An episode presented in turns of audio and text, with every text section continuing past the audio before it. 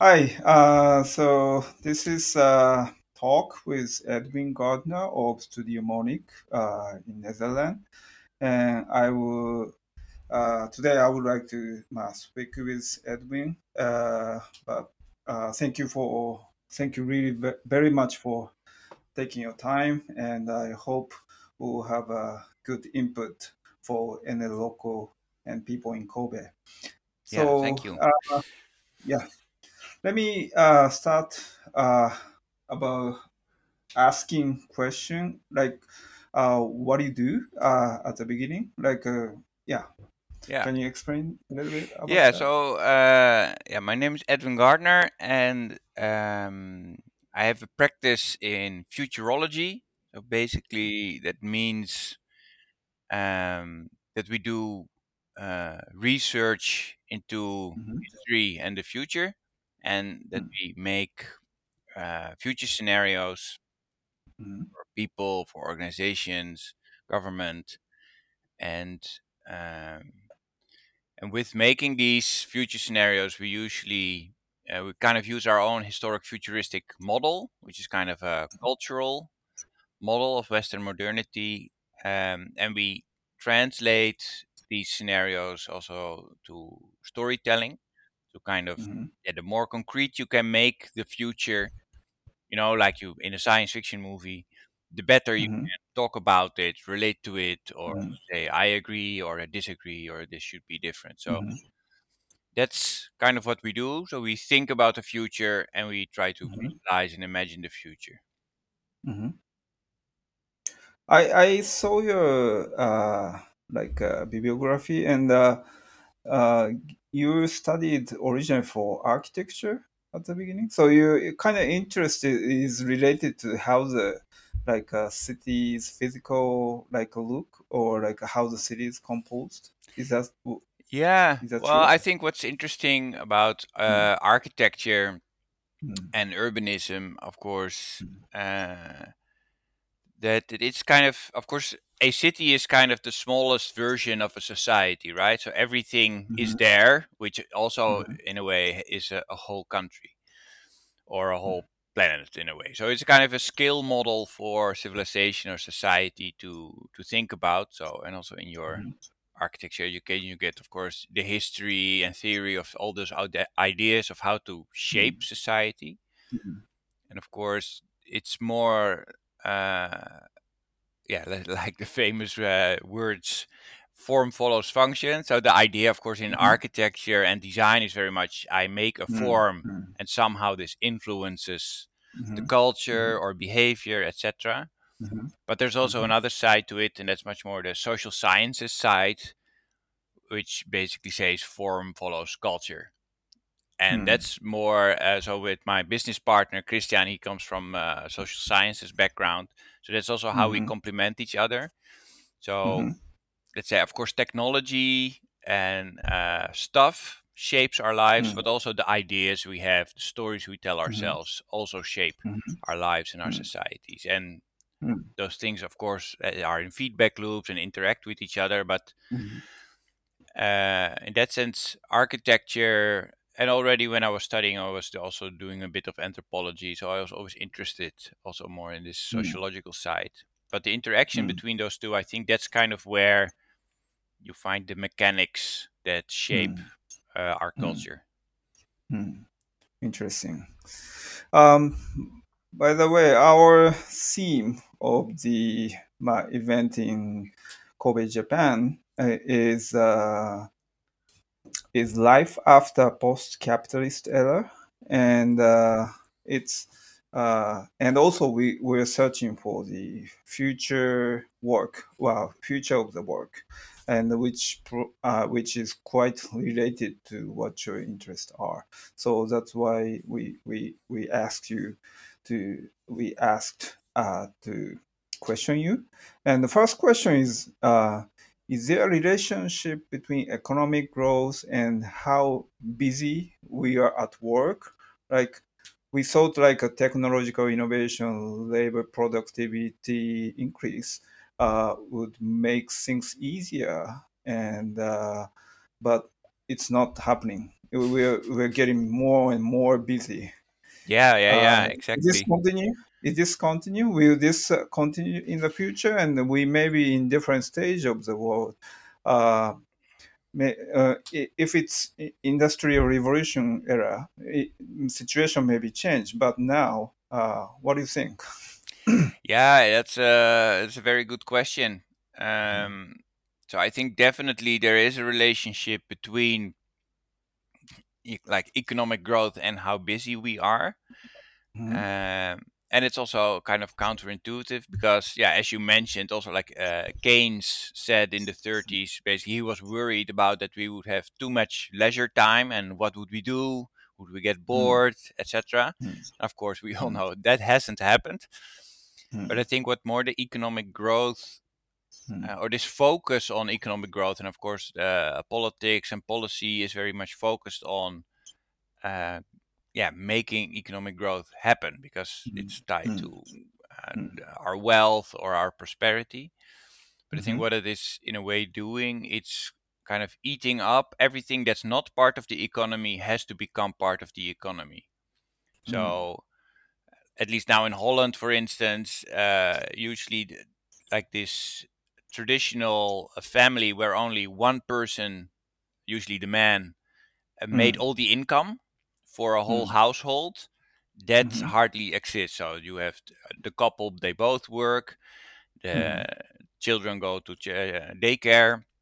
So Mhm. actually, more and more of uh, yeah, what was kind of the world that existed outside of work is also becoming, you know, work Mm. that others do or you do work, and even I think if you in the time of Keynes, let's Mm. say the if you had leisure time, that was that was high Mm. status. So the Mm. elites had a lot of leisure time, but now it's almost Mm. reversed. The busier you Mm. are, it kind Mm. of yeah, you are important. You are part of the elite. So this Mm. also has, in a way, flipped. Mm. Uh, and yeah, so what what will happen for the future? I think. I mean, the good thing is, I think, yeah, we're talking about it, and I think people are getting more and more conscious of this fact that, you know, you're if if you have your mobile phone at home, you're basically not uh, completely uh, left the office yet. The office is still there Mm. in your pocket and Mhm. can wake up at any time. So in a way, also our office or our work uh, is Mm. also cannibalizing our private lives. Um, and I think, yeah, we're getting more and more aware of this. So there are people also talking about this work-life balance, how that should work and how it should be Mm. organized. And I think also, Mhm. especially since uh, the COVID pandemic, we also saw, Mm. let's say, two sides. So on the one Mm. hand, yeah, if you had, let's say, enough space and room at home, you you could like actually get a lot of work done uh, and plan your own day. Mm. But also, of course, uh, a lot of people overcompensated because they Mm. thought, yeah, you cannot see me that I'm working, so Mm. somehow I have to prove in other Mm. ways that I'm Mm. working.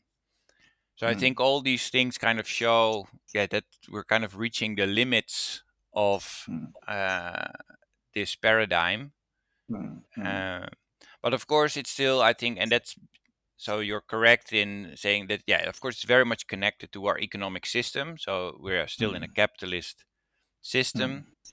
Mm. And for that to change, Mhm. uh, yeah, basically also the economic system has to change in, a s in or has, has to be reformed in a certain way so that actually uh, not every minute of our lives have to be productive minutes. So, eh, do you think uh, like work and private life, like uh, off time, will be should be separated, or it could it, it will be combined, but you judge by yourself, or how, what do you think? How do you manage? Uh, yeah. Well, I think, I mean, first of all, I mean, that we even have this separation of private Mm. life and a Mm. work life is also very Mm. much a kind of modern invention. Mm.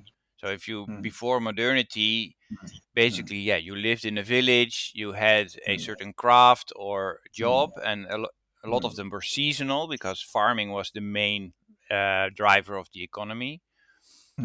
So and also this idea of privacy is also very modern so that, that you had a separate private sphere from a work sphere. So these categories are still very uh, modern ones that came Mm. to us with the industrial revolution that we went to a factory or an office and then came back and Mm. it also did something with our identity that we had a Mm. informal private self and that Mhm. when you went to work you became Mhm. your function so you had a Mm. title and you became a, a cog in the machine of the company and then when Mm. you went back home you switched identity and you again became the Mhm. father or the friend Mm. or uh, Mm. the wife or etc so yeah so in a way that's the thing that's kind of not working anymore and yeah and what comes uh, after it i think in a way also yeah work has to become more meaningful Mm. so i think if our jobs uh, so there's this book by david graeber bullshit jobs i don't Mm. know if you've heard of it so that's Yeah, yeah, I've read it. And uh, I think the interesting thing of his research is also it's not that he says, "Oh, these are bullshit jobs." It's actually a qualification people give their own job. So they say, Mm. "Yeah, I work at this office or company, and I don't really understand how my work actually contributes to society or any kind of Mhm. value." Mhm. And a lot of Mm. people, especially knowledge workers in office uh, Mhm. kind of companies, qualify Mm. their work as Mm. such. So I Mm. think it's also yeah, so it's that's a, a complex uh, problem because I think the more meaningful your work becomes, uh, yeah, then it's also nice to do. Mm. But still, I think, and that's again tied to the this this uh, economic system. So, for instance, uh, Mm. craftsmanship. Mm. Uh, I mean, I think a lot of young people are looking for that and kind of working Mm. with their hands again, or looking at a kind Mm. of more uh, craftsmanship like relationship with their work, or to, they want to master a skill. Mhm. Um, but yeah, I think that the economic system is not very well aligned with that because, yeah, if you want to Mm. make something Mm. efficient, in a way, it also becomes less meaningful because the more a Mhm. machine can do, Mhm. the cheaper it Mhm. gets, but it also gets Mm. less meaningful because your IKEA Mm. table may be very Mm. cheap, Mm. but yeah, maybe from your local carpenter. Yeah, Mm. it has much more social relationships bound Mm. up with it. Uh, maybe there was a conversation or idea, so there's Mm. it's a much more meaningful Mhm. table. But of course, it's a luxury Mm. product. If you want to pay one Mm. carpenter to make you one table, it's going to be a very Mm. expensive table, and so yeah. So in a way, that requires the economic system. To uh, yeah for instance if you would have a basic income or a different kind of Mm. social security Mm. Mm. system where Mm. productivity Mm. is not doesn't become like the first priority for everybody then you can also also these values and what we would want to buy because now of course our work is in a way directly tied to our survival so to Mm. paying the rent so if you kind Mm. of would solve economic security Mhm. yeah then also the reasons why we would work would Mm. start to change Mm. and that's i think a bit Yes. uh, so in with the rise of modernity we Mm. kind of so- solved solved in a way the problem of uh, medieval Mm. times which was physical Mm. security so Mm. Basically yeah you could be killed or die of hunger etc and of course Mm. we have Mm. hospitals. Basically nobody really has to die of an illness or Mm. violence in a modern society. So that's most modern societies have solved solved that. But still this economic security there is some of that but you have to prove that you're looking for work. So there's a lot of distrust in that Mhm. system and it's not as a Mm. kind of okay can can this be a kind Mm. of base layer or platform Mm. that's Mm. guaranteed Mm. to everybody and of course Mm. if that would be the case then maybe Mm. again it shifts not from that we're now we're looking everybody's looking for economic security if you would solve that maybe the new challenge would be emotional security Mhm. so we also call this this shift from the homo economicus to the homo Mm. romanticus Mm. So the homo economicus of course yeah you you're Mm. always looking for the most efficient and productive Mm. solution in terms of Mm. money Mm. and with uh, the romantic uh, human yeah Mm. this kind of shifts okay it has to be meaningful it's more subjective versus objective so there's a kind Mm. of different worldview Mm. connected to that Mm. uh, so yeah i think if this whole economy starts to shift to something else also of course Mm. work will Mm. change how we relate to Mm. each other the kind Mm. of work that we will do like what will we Mm. automate what do we Mm. find valuable work to do ourselves Mm. even though it's maybe very inefficient to make your own table but maybe it's very Mm. meaningful Mm. so that's yeah i think that's the kind of Mm. direction ideally Mm. we could evolve towards Mm. and of course this discourse is already there in a way so this talk of Mm. basic income and so Mm. these ideas are floating around Mm. but yeah we're it's still it's more that sentiments and ideas and it's not reality yet but i think Mm. um, the Mm. ingredients are there Mm. and maybe the kind of crisis and transitions we are Mm. in now will push us Mm. If we're lucky uh, Mm. we can push ourselves towards this new Mm. step Uh, speaking of uh, kind of relating to that, what, what do you think about the degrowth? Like, uh, yeah uh, speaking of post growth, like, and also, is there lots of debates about the in the Netherlands about it? Uh, um yeah so degrowth mm, i think it's definitely has to be part of the solution of mm, uh, going forward. So I think Mm. if you would crudely um, uh, kind of yeah compare some economic paradigms we have basically now we're in a kind of growth economy so you could say more is more. Mm, and we have some let's say alternative ideas. So one is of course the Mm. circular economy so it's Mm. basically uh, it's this more with less so the Mhm. more we recycle the more we can close all kinds of loops and kind of mm, mm, uh, make waste into a resource Mm. um, yeah that would be a solution so Mm. uh, more from less mm, and i think also the degrowth is of course is basically less is less mm, so it says okay yeah, the planet cannot take so much uh, economic Mm. growth because it also comes with pollution with carbon emissions etc mm, but it's mm, mo- mostly less of uh, less pollution because of course they really look at the kind of Mm. what are the negative impacts of economy and those have to be mm, reduced. Mm, and i think the the other paradigm which also should be added is uh, yeah if you would go more to a completely bio-based mm, economy mm, and then it's basically more is more so if things let's say in terms of biodiversity if things contribute to the biosphere then more is Mm. better because you get a Mm. richer better Mm. uh, Mm. biosphere so one example is of course now a lot of our materials Mm. uh, are based on petrochemical processes so Mhm. basically they need oil coal or gas to make your plastics and synthetic Mm. uh, paints etc Mm. but there's a whole new biotech approach. Uh, so it's biochemical. So you use yeasts and bacteria and fermentation, and you see Mm. this already happening in uh, with cultured meat and uh, Mm. dairy, but also with all kinds of synthetic materials. This uh, can be done. So you would kind of shift the whole petrochemical model with refineries and mining and drilling to a biochemical model where basically you use microorganisms to Mm. make all the materials you would Mm. need.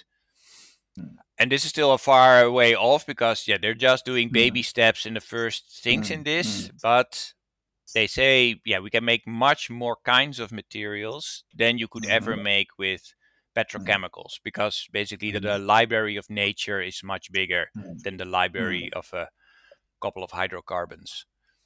So I think that's uh, well, that's a bit further away in the future, but I think mm. degrowth is also we need it immediately for mm. to kind of stay within the Paris Agreement bounds between one and a mm-hmm. half and two mm-hmm. degrees. Mm. So we also need to somehow limit mm. uh, some activities or even shrink some activities. Mm-hmm. I think this is very necessary. Mm. And yeah, for in Holland, actually, it's not really. We have a huge national debate going on. It's not the word degrowth isn't really used in that, but uh, now with our there's a lot of uh, political fighting about our farmers mm. because uh, yeah we have kind of rules and limits on how mu- much nitrogen can be deposited mm. in uh, our natural reserves and those are far too high. So there's a couple of places in europe like denmark and holland which have very intensive agriculture especially uh, with livestock and mm-hmm. that emits a lot of ammonia basically a lot of mm-hmm. shit which produces a lot of mm-hmm. ammonia which is a lot of nitrogen. And um, yeah basically half a year ago there was a little map produced that said these areas have to shrink this much and basically the, the exploded the bomb in the farming sector.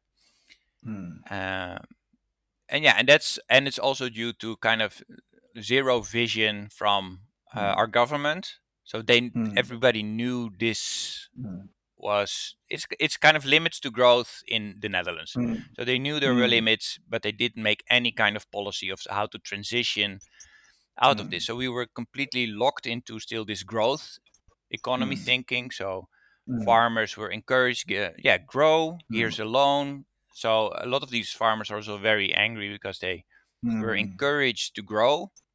Mm. They got money. Well, they didn't get Mm. money. It was a loan, so they're in debt to banks. Mm. Mm. Uh, so yeah, they feel betrayed completely by uh, our political elite, and rightly so, because so that's a kind of uh, very tenuous situation right now in. Holland, and of course it directly relates to the degrowth debate, although the name is never mentioned. Right.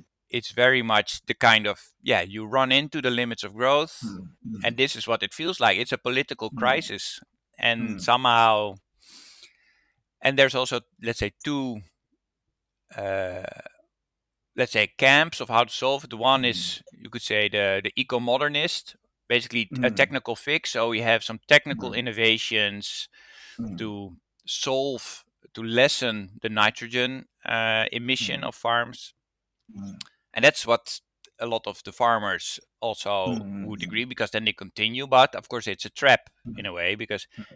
they have to finance it, they get a new debt, and to f- Mm. pay for it, they have to grow again. So Mm. it's a kind of paradoxical. Yeah, you cannot continue endlessly on this growth, so you can again do it, but you'll have a new crisis in a year later. And then there's another limit because the water quality in the. Netherlands is the next crisis. So now it's crisis after crisis after crisis, and they're Mm. all related basically to the limits Mm. of what a small country like uh, the Netherlands Mm. can take. Mm. So we're in the middle of this debate in a way, although nobody Mm. mentions the word. Mm. Good. Interesting. Um, is how how is the discussion of universal basic income like? Is, is there debate or i- debate is over or how how how?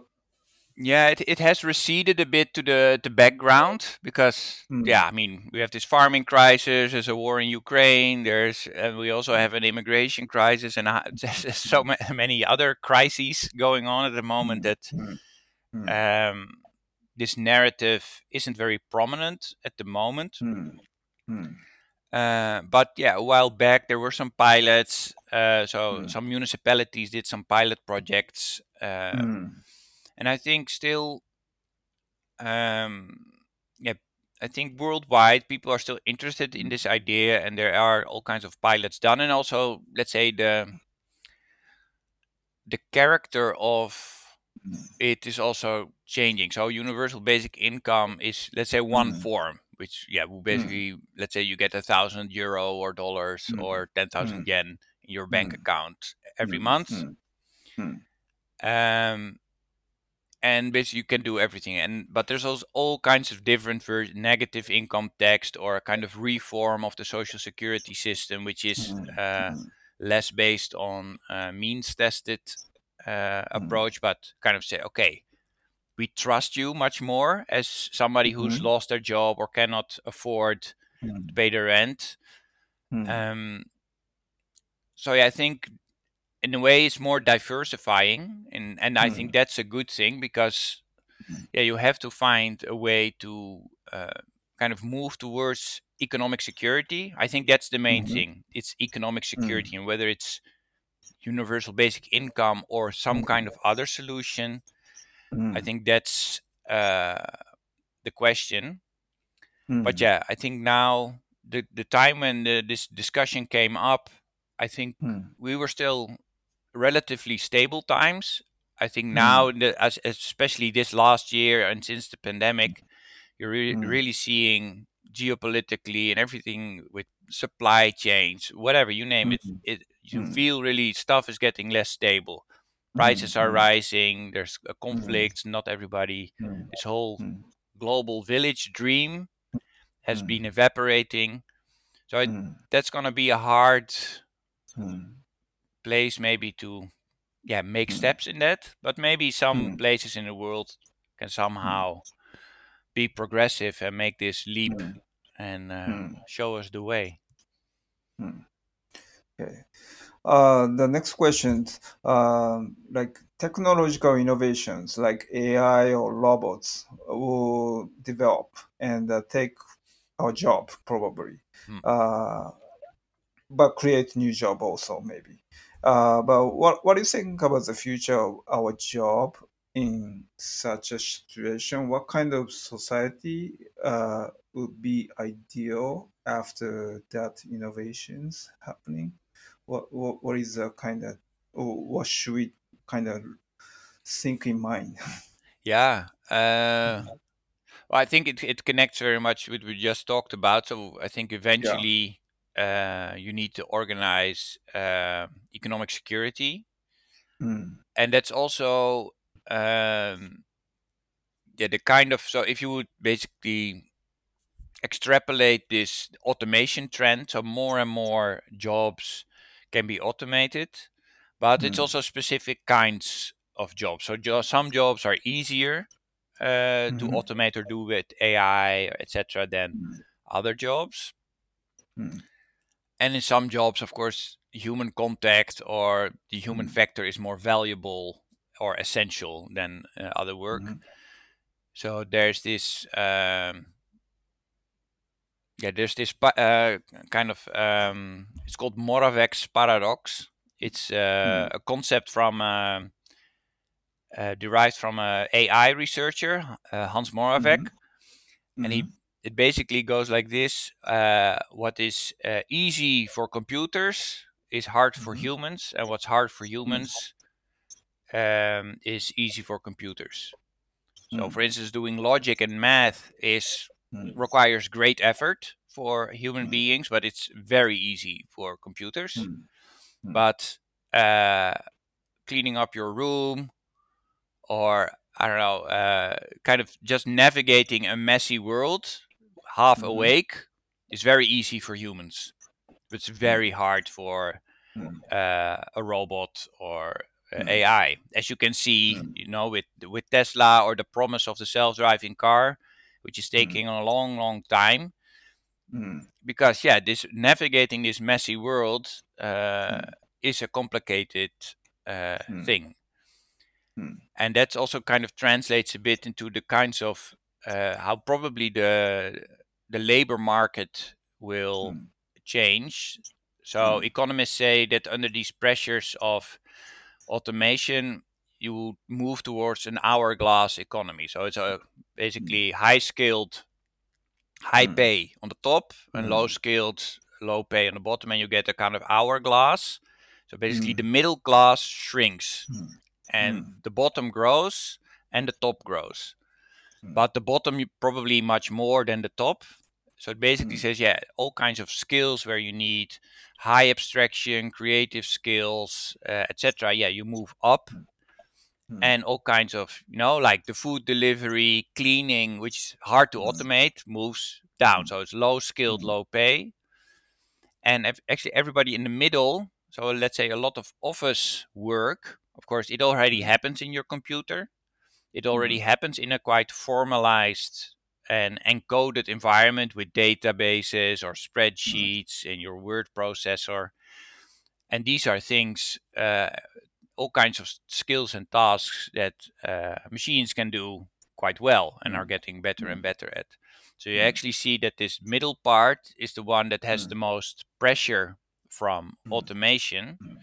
Mm. And uh, so, yeah, and you even see it within companies. So you have Mm. the people who run the company, and then you have Mm. a platform or AI, or, you know, like Uber. There's all the, the smart boys and girls, and there's all the Mm. drivers, and there's a platform. What used to be middle management is in between. Mm. So basically, Mm. top and bottom don't talk with each other. So you have a segregated company, Mm. or Mm. you could say uh, a segregation, a segregated society. So I think this is the the danger that Mm. automation, in combination with platforms and networks, Mm. uh, brings. And uh, but there's interestingly enough, a lot of people in Silicon Valley are also very much in Mm. favor of this basic income uh, idea. Mm. and they don't really see it as much as a kind of a handout or as a social security, but almost as Mhm. venture capital. So Mm. everybody gets the chance to basically be an entrepreneur, to Mm. kind of uh, build their own company or do whatever they Mm. want with their life. Mm. But there's a kind of okay, here's in investment, and you're also allowed to fail, to allow to do whatever you want. Mm. And there's um, this uh, Sam Altman who uh, Mm. founded Y Combinator. So this, yeah, one of the incubators a lot of big name startups Mm. evolved out of. Mm. And he's also running OpenAI, Elon Musk's Mm. uh, artificial intelligence company. And he also wrote some essays and proposed some ideas to kind of, yeah, tax big uh, companies as a, as a Mm. couple of percentage of their annual uh, stock value, Mm. basically to Mm. finance a basic income. So Mm. to because I think that's also the interesting uh, shift because with automation, what basically happens is labor becomes capital because of course an AI or a computer machine is capital, not labor. Mm. Mm. So actually, uh, capital gets much uh, better and better at productivity and uh, return on investment than labor can. So even Mm. since the 80s, this has been disconnected. So people are not earning more money, but Mm. the productivity of the economy was still going up. But it had nothing to do Mm. with that we, as humans, worked smarter or better or faster.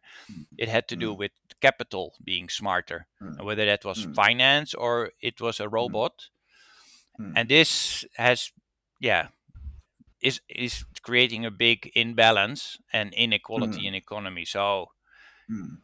we it's also a redistribution question. So do we need to tax the Mm. robots or tax the rich or tax where all this money is going and somehow Mm. kind of uh, equate that again? And it's happened after the industrial revolution as well. It had a, a Mhm. kind of 60 year delay. Mm. They call it Mm. Engels pause Mm. after the industrial revolution started in England Mm. and when the first kind of social movements and new kind of laws and legislation came Mm.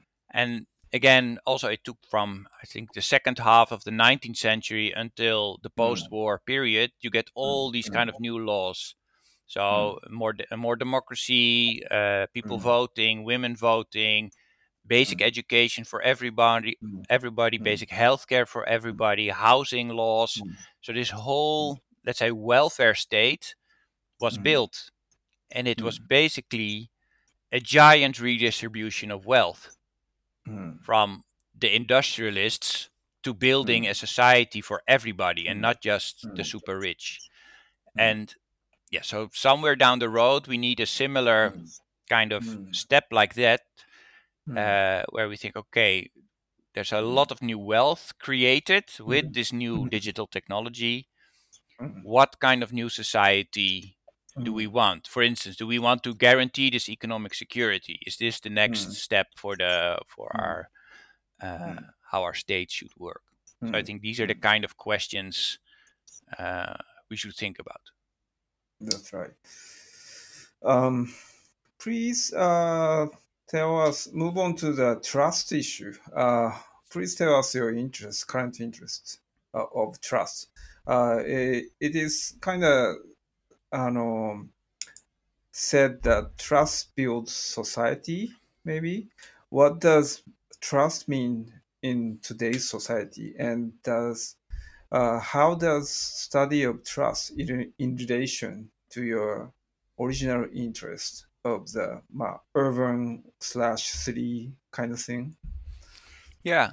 Um, yeah. So as you say, uh, trust is crucial. I mean, it, between Mm. people, it's crucial, but also uh, building uh, a complex society is Mm. crucial. Mm.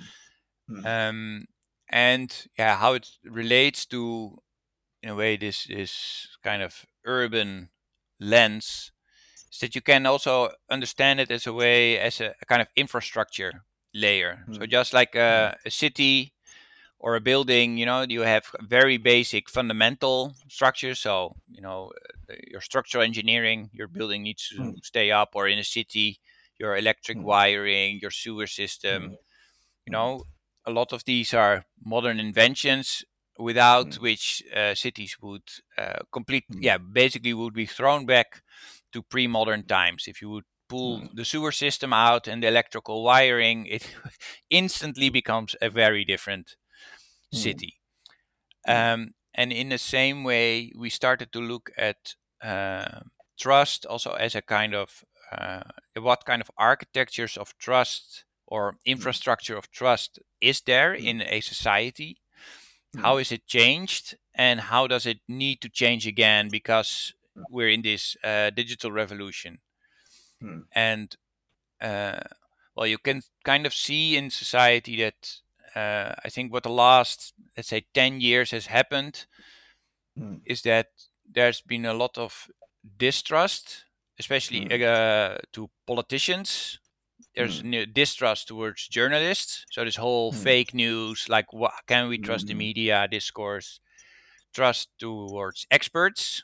So Mm. does the scientist really know what he says, or so you could say it's yeah, it's journalists, it's intellectuals, it's politicians, it's professionals. So kind of let's say the the knowledge elites of our society are suffering a kind of general dis- distrust from Mm. uh, the population. Of course, yeah, on some sides, on the margins, much more extreme. So if you have this alt right or extreme right, Mm. there's a lot of Mm. distrust. It's basically everything is fake. The other side proclaims, and of course, this is if this continues to grow, Mm.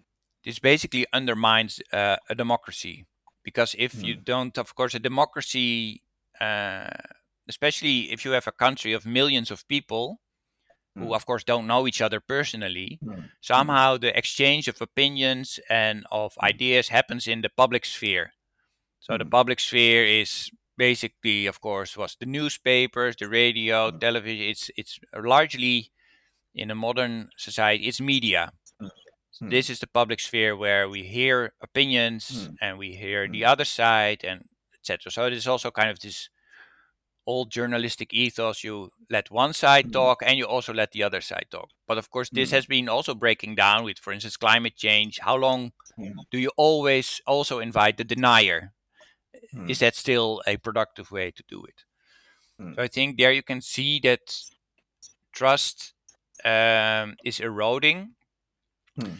And there's also another side, let's say that's the more, let's say, interpersonal uh, trust. Um, I think, let's say, when we meet face to face, it's Mm. still pretty much there. Um, and uh, but for instance, online, it's a different story. So if you go into mm-hmm. forums or Twitter, of course, people mm-hmm. behave differently when they're mm-hmm. anonymous, when you don't know who they are. So you this civility of how you treat each other somehow also erodes in these kind of social media platforms and online environments. So we started thinking about okay, this is a problem because yeah, it hmm. erodes our democracy, it erodes hmm. our ability as a society to make long-term decisions because hmm. that's what we need more than anything. We have uh, all these crises and transitions, so we need to actually make a lot of big decisions. But we have a very a big amount of distrust in our institutions. Um, so we kind of start to look how is trust connected to the kind of uh, information culture or media technology we live in. So if you look at the let's say the, where we came from, uh, so modernity. Um, sorry, maybe if you if you to explain if you go further back, like before modernity, most trust was based on face to face contact and on the spoken word. So you could uh, and on let's say you trusted somebody because they were family or very good friends. So it was very personal. It was very physical. Uh, how trust was, uh, let's say, uh, organized, but also it, it lacked.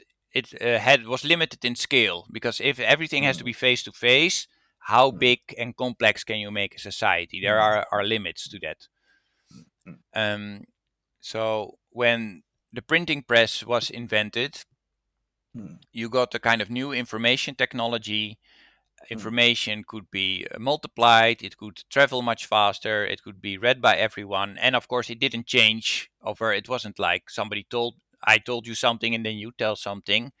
Somehow, also, the information erodes, it's less precise.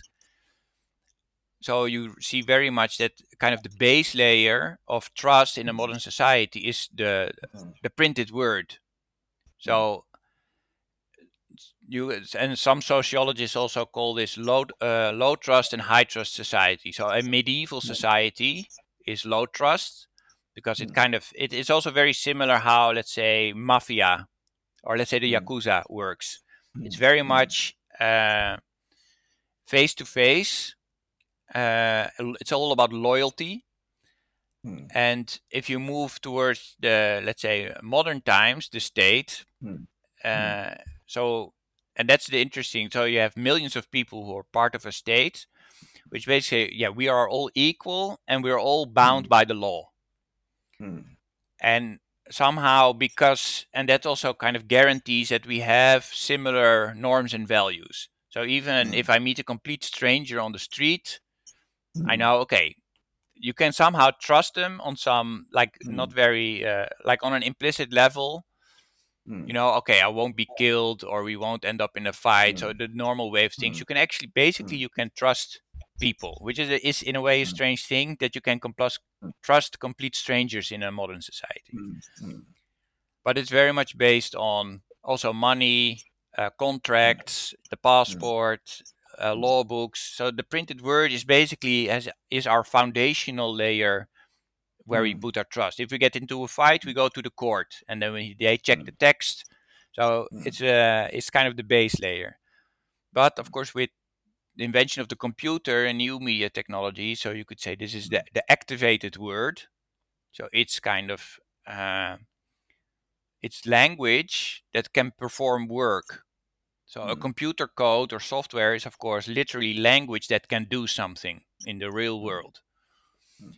And of course we got the internet etc and this changed uh, yeah our access to communication means to information basically everybody can look up, up everything. Mm-hmm. And also it changed our uh, that we yeah our relation to the all these institutions because all these mm-hmm. institutions were built mm-hmm. on the printing press. So i don't know if you become a lawyer or a teacher or an architect you study, you acquire all this knowledge, and then you also have a professional body which checks, oh, are you still behaving according to our codes? So there's this whole institutional framework that's built with, so it's kind of the framework of professionalism. mm, So I have a profession, I have a certain mm, ethos with that profession, and mm, I kind of I'm mm, obliged to behave like that. mm, And because everybody can look up everything themselves now, this as yeah the trust in this institution and this professional ethos has started to mm, erode. mm, So yeah, our search became okay. If we are now in this new place with this new technology, and mm, the, the the public sphere is not just let's say the town square or the talk show, it's mm, also social media and the whole digital Mm. environment. mm, We need a kind of new, we call it like a public stack. So it's a kind Mm. of infrastructure stack, but it's Mm. also a cultural stack where we need ru- new rules of engagement and maybe also new technologies to Mm. uh, to kind of build trust into our uh, society again. mm, mm, So that's and let's say one I think just a simple example. For instance, on uh, also researchers have found that if in, in online communication, um, if for instance if everybody's anonymous, yeah, Mm. you get more fights on a forum. Mm. Mm. So there's some examples where they changed it, so everybody Mm. should have their own name and Mm. uh, a recognizable profile picture, and immediately the fighting disappeared. So Mm. one of the problems, of course, online is that Mm. Uh, a lot of people are not recognizable. Mm. And let's say previously, let's say in the printed word or on Mm. TV, people were recognizable by face and by name, and of course previously also by face and name. So people were Mm. recognizable. So this in the online environment, you miss this, and that's somehow creates this uh, permission, you could say, to misbehave because somehow you are also not there. You're actually also Mm. denying to be part of a community because you're saying, no, Mm. I want to say stuff, but I don't want to be recognized. And this s- kind of sabotages the civil, uh, let's say, uh, ways of dealing with each other. Mm. But of course, this is kind of counter this whole idea of that we that Mm. anonymity and privacy are so valuable. So this is Mm. also so there's also some let's say new tensions we need to solve Mm. because say okay Mm. our online environment would become better Mm. if everybody would be recognizable but it also means you Mm. somehow who do you Mm. trust then with your identity Mm. so for that we started to propose the kind of decentralized digital passport so now of course your passport uh, yeah you get it from the state and somehow the state is always involved uh, and online your passport is facebook or google so you kind of Mm. don't own Mm. your user or account or identity Mm. so we need a new kind of passport yeah it's kind of combination of a user account and a passport Mm. into a Mm. new form Mm. so you can actually be a proper uh, digital citizen with Mm. rights and uh, Mm. obligations and Mm. that's according to us that's what's missing currently in our Mm. digital environment uh, we Mm. don't have this kind of social contract of like how to behave what are our rights and obligations. Interesting. Um, is is that uh, something uh, controlled by government? Should should be led by government, or is it something like a Web three movement, or like like a yeah it's digital like corporate people does it, or what, what do you think? yeah no it's uh, it's more we're looking to web 3 so kind of Mm. decentralized Mm. uh, decentralized solutions for instance like Mm. blockchain or other distributed ledger uh, Mm. solutions Mm. um, where but uh, yeah where basically it's not like the state anymore but still somehow you have to uh, solve that maybe through commons so it's Mm. still also if you look at ethereum or bitcoin it's also about who Mm. owns the server right Mm. so Mm. besides the software layer there's also a hardware layer Mm. that needs to do the verifications and the computation and the storage so could that be a kind of commons or just like you know in the old days you had utility companies so the electricity company was by the state and of course Mm. with the neoliberalism a lot of all these like railways and electricity companies all became Mm. uh, market players Mm. but could you uh, kind of have uh, kind of descend so it doesn't need to be state but it should be a kind of Mm. commons non-profit Mm.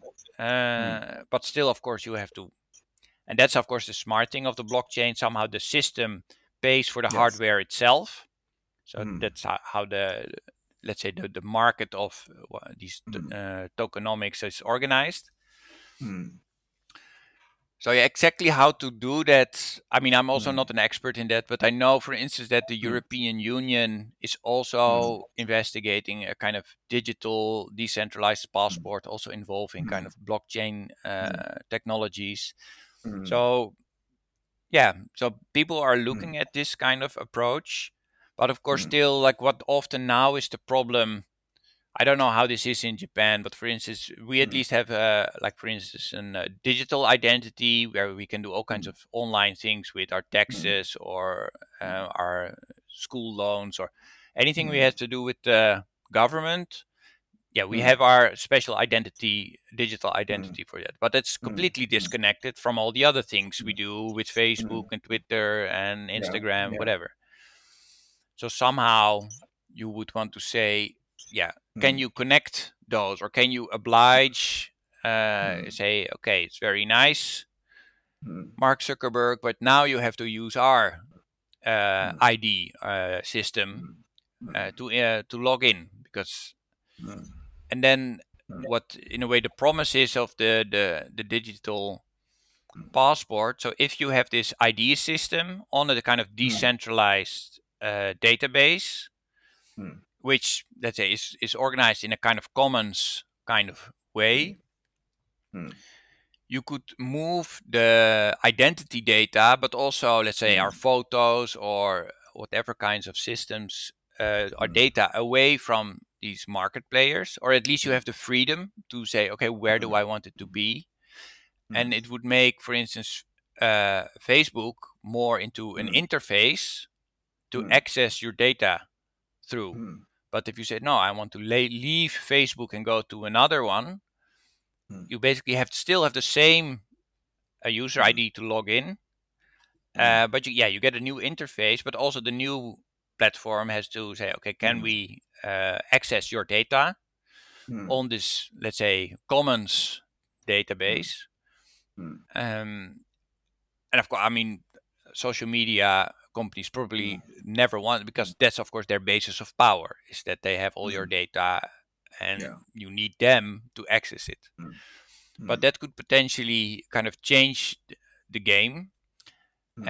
Um, and it's also things. So, for instance, Tim Berners Lee, who started the World Wide Web, is now also working Mm. on a project called Solids, which is a kind of yeah blockchain-based uh, Mm. distributed system for storing your data and identity Mm. data to Mm. uh, kind of move away to a kind of new uh, yeah infrastructure layer Mm. yeah where not all your data is ends up at uh, one Mm. of the big players Mm. so in a way yeah a lot of different parties uh, Mm. let's say more commercial or governmental are kind of wrestling Mm. with this problem uh, yeah and how it will exactly come together i don't know but i think there is um, there is a role to play for both uh, government and uh, uh, yeah parties like uh, tim berners-lee Mm. Oh, interesting. Um, this is the last question. Uh, it might be uh, if you if it if it's difficult to answer, ma, you can say something. But um, we're always asking, uh, why do you work? Why do you work? hmm And also, um, also, what kind of working future you are in mind right now? Is it positive or negative? Uh, of course, we want to make a positive future. but- yeah um,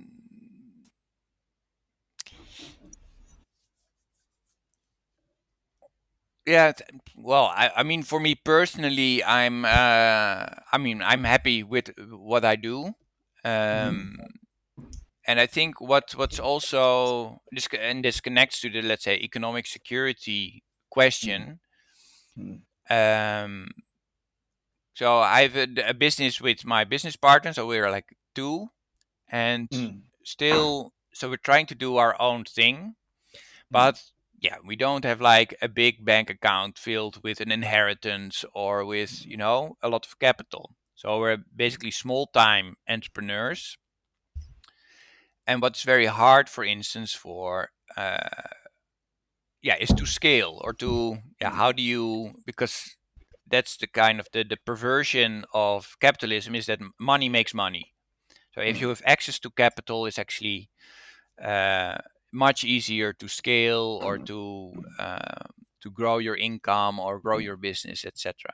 Mm. So I think that's often now the the challenge. So if people are choosing, okay, I want to do what I like, and that that doesn't Mm. necessarily make me a lot of money, Mm. uh, then sometimes you're also kind of locked in to, uh, yeah, basically permanently not making a lot of money.